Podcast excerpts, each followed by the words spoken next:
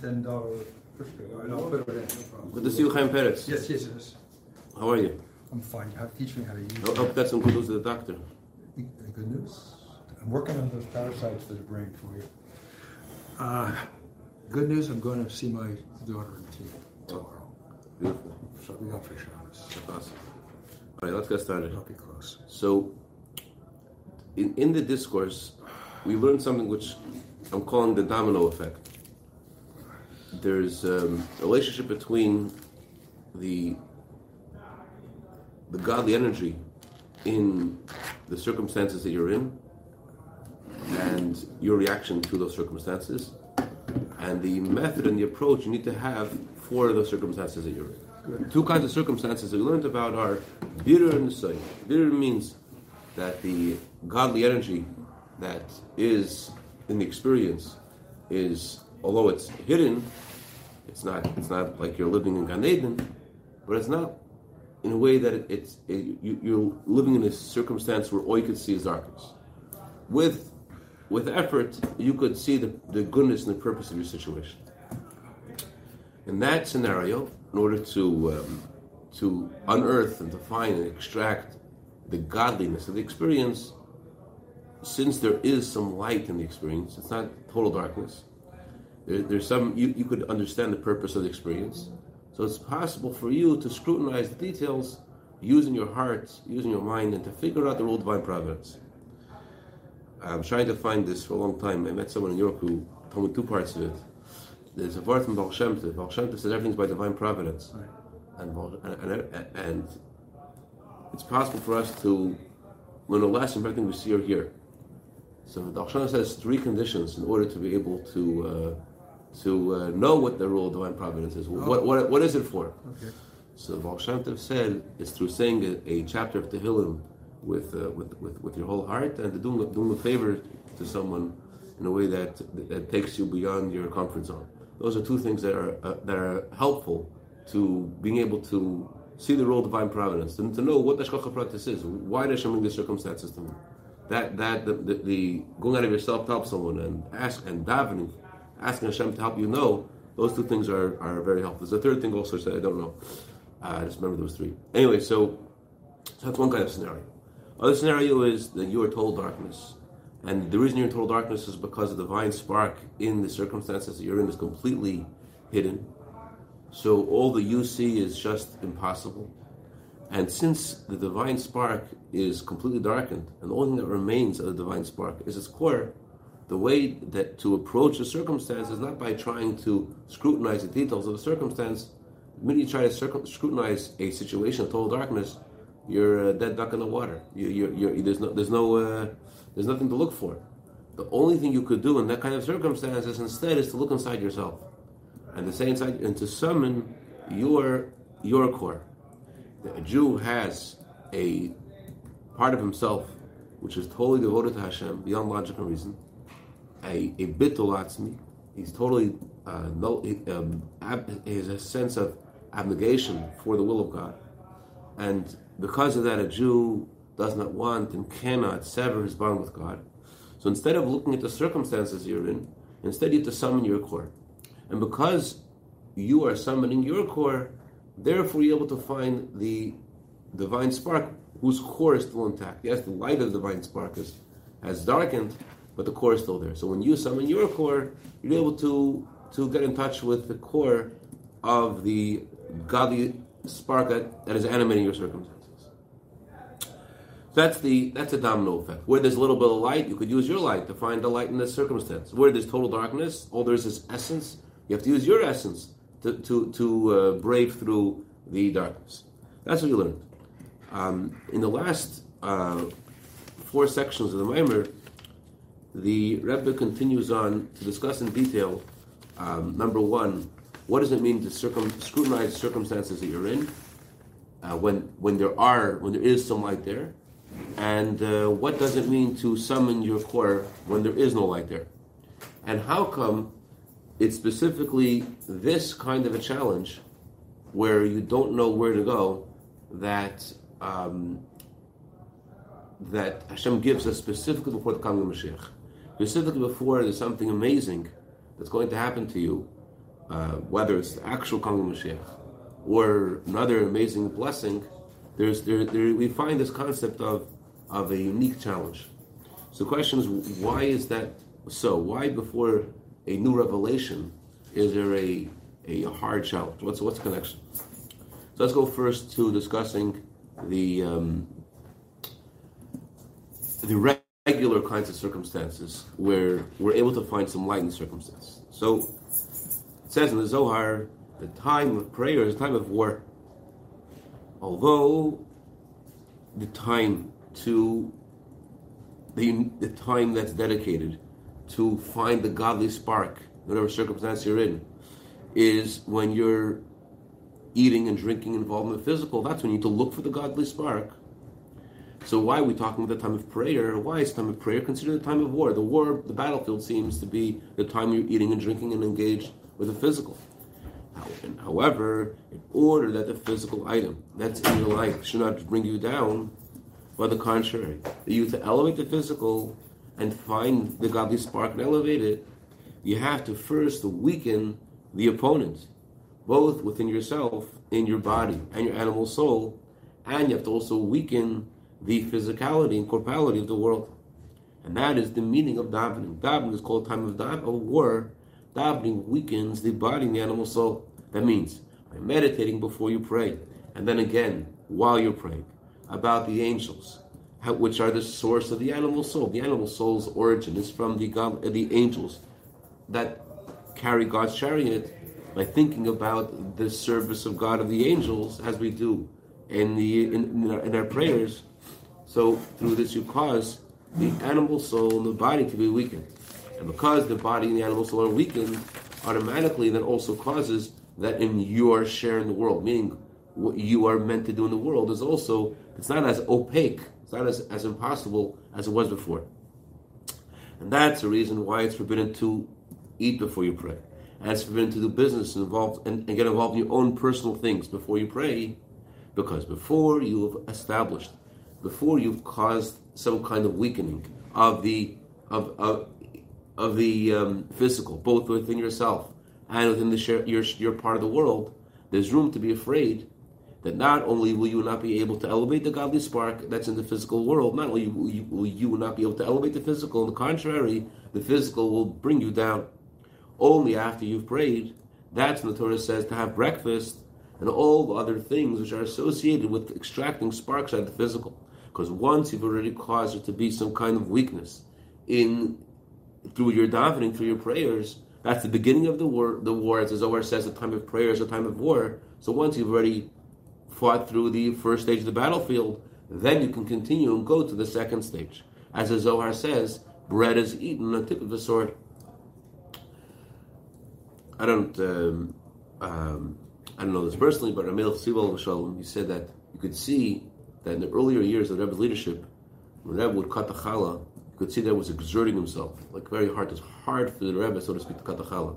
He doesn't know what it means spiritually, but he, it, it definitely um, sounds like the Zohar says that bread is eaten the tip of the sword, that there's a fight to um, find the godly spark in the physical things. So if Rebbe is doing that on behalf of a soul, and therefore it's hard for Rebbe to cut the challah, I have no idea. But uh, it's, it's, it's, it's, interesting. Anyways, so after you've already davened, because you davened, you've already caused the animal soul in your body to be weakened. Not just your body, animal soul, you also cause the world around you to for, for the physicality in the world around you not to be so opaque. So now you're able to get engaged with the physical world, and therefore, when do you engage the physical world? Specifically after that.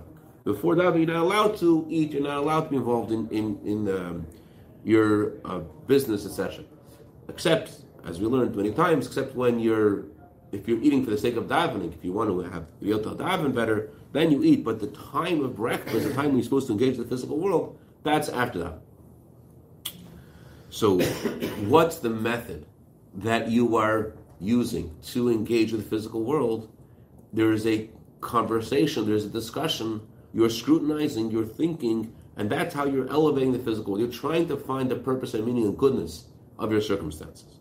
So, because the godly sparks in the physical things in your life are to you. They're not in a way that they're that just their core exists, but also there's some light there, there's some holiness there. Therefore, it's possible for you to engage in a conversation where there's thrust and parry, where there's back and forth, until you're able to elevate them. Because there's, the godly spark is not just darkened completely. There's there's some there's some there's some light there, and therefore, when you meditate and daven with the purpose of the physical and and and the, and the meaning of of Hashem's uh, divine providence and Hashem's care for everyone, and you get into it, so then you're able to go in the physical world. The physical world is a continuation of what you discovered in davening. Davening discovered how the Abishter is Hashem Echad, Hashem is one, nothing besides Him. And now you go in the physical world and you're looking for that. And you could do that. That's when you're dealing with something which is not completely dark. However, when you're in a situation where Hashem is challenging you, since the godly spark and the challenges in a way, it went last week that the kosher item itself becomes non-kosher, that the dark, that the spark itself becomes darkened, like the darkness of the three impure klipos, which are not kosher, then it's impossible to go to approach this with a war and with a back and forth because there's nothing to grasp onto to begin the war. There's no, there's no, there's no, there's, there's no chink in the arm in the armor of the enemy, so to speak. All there is is darkness. You're dealing with a non-kosher situation. As I mentioned last week, um, uh, unlike other non-kosher items, like a horse, let's say, the horse is not completely about darkness. The horse can be used to bring you somewhere to that you need to get to. The horse is not, even though the horse is not kosher, can eat it. The horse has some things in there which are which are which are beneficial. You could have a you could have a pleasure, you could have benefit from any non-kosher things, although you can't eat them. But a, a challenge is a circumstance in which all there is is darkness. There's not the whole purpose of the circumstance is completely just about you summoning your, your essence, about you reaching into yourself and saying, I'm not letting go. So the way to to approach the challenge is by inspiring the strength of your core and the devotion of, to Hashem you have in your very core, that you that it's impossible to be any other way, and you must overcome this challenge. That's because you have no other road to go on. You're the, that's that's the that's a conversation that you're having in your mind. It can't be any other way. I have to overcome this challenge. There is no other road. And since you're serving Hashem because of the power of your core and devotion to Hashem you have within you, that means you're not serving Hashem with something which stems from the soul. Light, revelation, logic, reason. Rather, you're serving Hashem with your very essence. And because you are serving Hashem with your very essence, therefore you're also able to extract the godly spark which is in the challenge, because the godly spark also has its essence. Its essence is still intact. Okay. So basically, that that, that, that section of the which is in section three of this discourse, um, there's no there's, there's no copies left over there. Uh, yeah, last week. I hope I hope people wanted to buy with me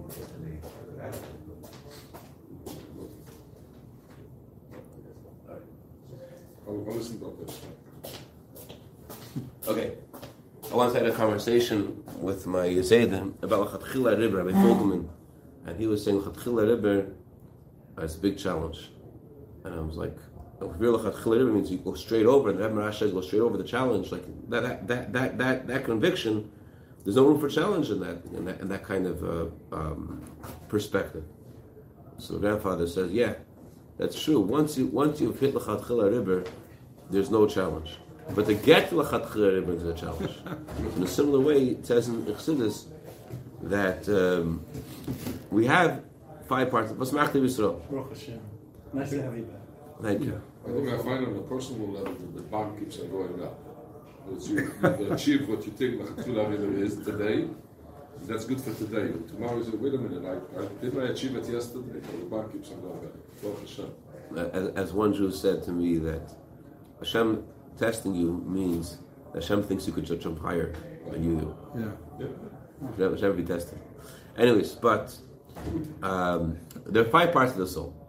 Just like the five parts of the godly soul, are five parts of the animal soul.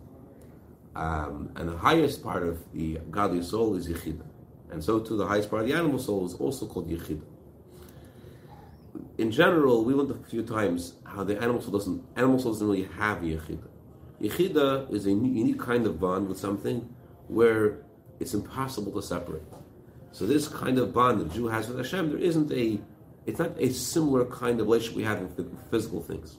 The five kinds of energy of, of, of, of the soul are uh, um, action, feelings, understanding, desire, and pleasure. That's a loose, rough translation of the five parts of the soul action, feelings, understanding, desire, and pleasure. So the animal soul also has Yechida is associated with pleasure. So it says in Tanya that sometimes a person, in order to earn a living, to make a, a dollar, they could do something which is completely insane, completely crazy, because they care so much about the physical that, they just they just they just lose themselves. So there is a, that kind of crazy attachment, but even that crazy attachment has a limit. The kind of experience of it's 502 and you're driving on the 405, you didn't have mincha yet. Oh, I have to stop and have mincha. That doesn't exist in the animal soul. Animal soul doesn't have anything like that. Nothing animal soul that has that kind of connection that a Jew has with Hashem. I need to have a mincha is something that does not exist in, in the world. And there is no other kind of relationship that exists period in the world that has that. I need to have mincha. Everything has to stop. There could be a, there could be a, an addiction. There could be a crazy infatuation. Yeah, but but the idea of a, a, a, bond that everything else is meaningless because of this bond, that, that only exists in, in a Jew. You give mesirus nefesh. A Jew gives his life to Hashem. It's giving your life in, in a way that you're not thinking about getting Gan Eden. You can't not, um, you can't separate yourself from Hashem. You can't bow to another idol, to another God, because you can't separate from Hashem. So that's a different kind of gear. The Yechida, the, the very core of the soul, the animal soul's Yechida gets transformed. So, is there a challenge? There's certainly a challenge. However, when you reveal within yourself your Yechida, the animal soul's Yechida gets swept along with, with it. If you're talking about logic, always, the, the way Hashem created logic is that there's always there's always another perspective. In Parshas Bereshis, Hashem says, you know, man was a bad idea. Man was a failure. This project, man was, was bad. Let's destroy him. Parsha, because man has a bad heart. Parshas Noach, God says, you know, man has a bad heart. I'm never going to do this again, again to them. I'm never going to destroy man because they, what can they do? They, they have a bad heart. The same logic, why God destroys man, is the reason why God says, "I'm never going to destroy man." That's how logic works. Logic can always be used in different different perspectives. You always have the same reason to do two opposite things. That's when you're using logic or using feelings. Feelings and logic have always a back and forth, always different perspectives. However, the yichida, the essence of the neshama, the essence of the soul, means that I cannot separate myself from Hashem. I desire to be close to Hashem. When that's revealed, there's no room for discussion. It's like like a child. A child says, "I want this, Tati." So you explain to them, "Well, you're going to get a cavity if you have that." in most cases, the child is not convinced. We'll deal with that later. child, child is scared of going to the dentist, but he's not, he's not, he's not concerned with, with the candy in, in the immediate future. Cavity, yeah. he, he wants the candy.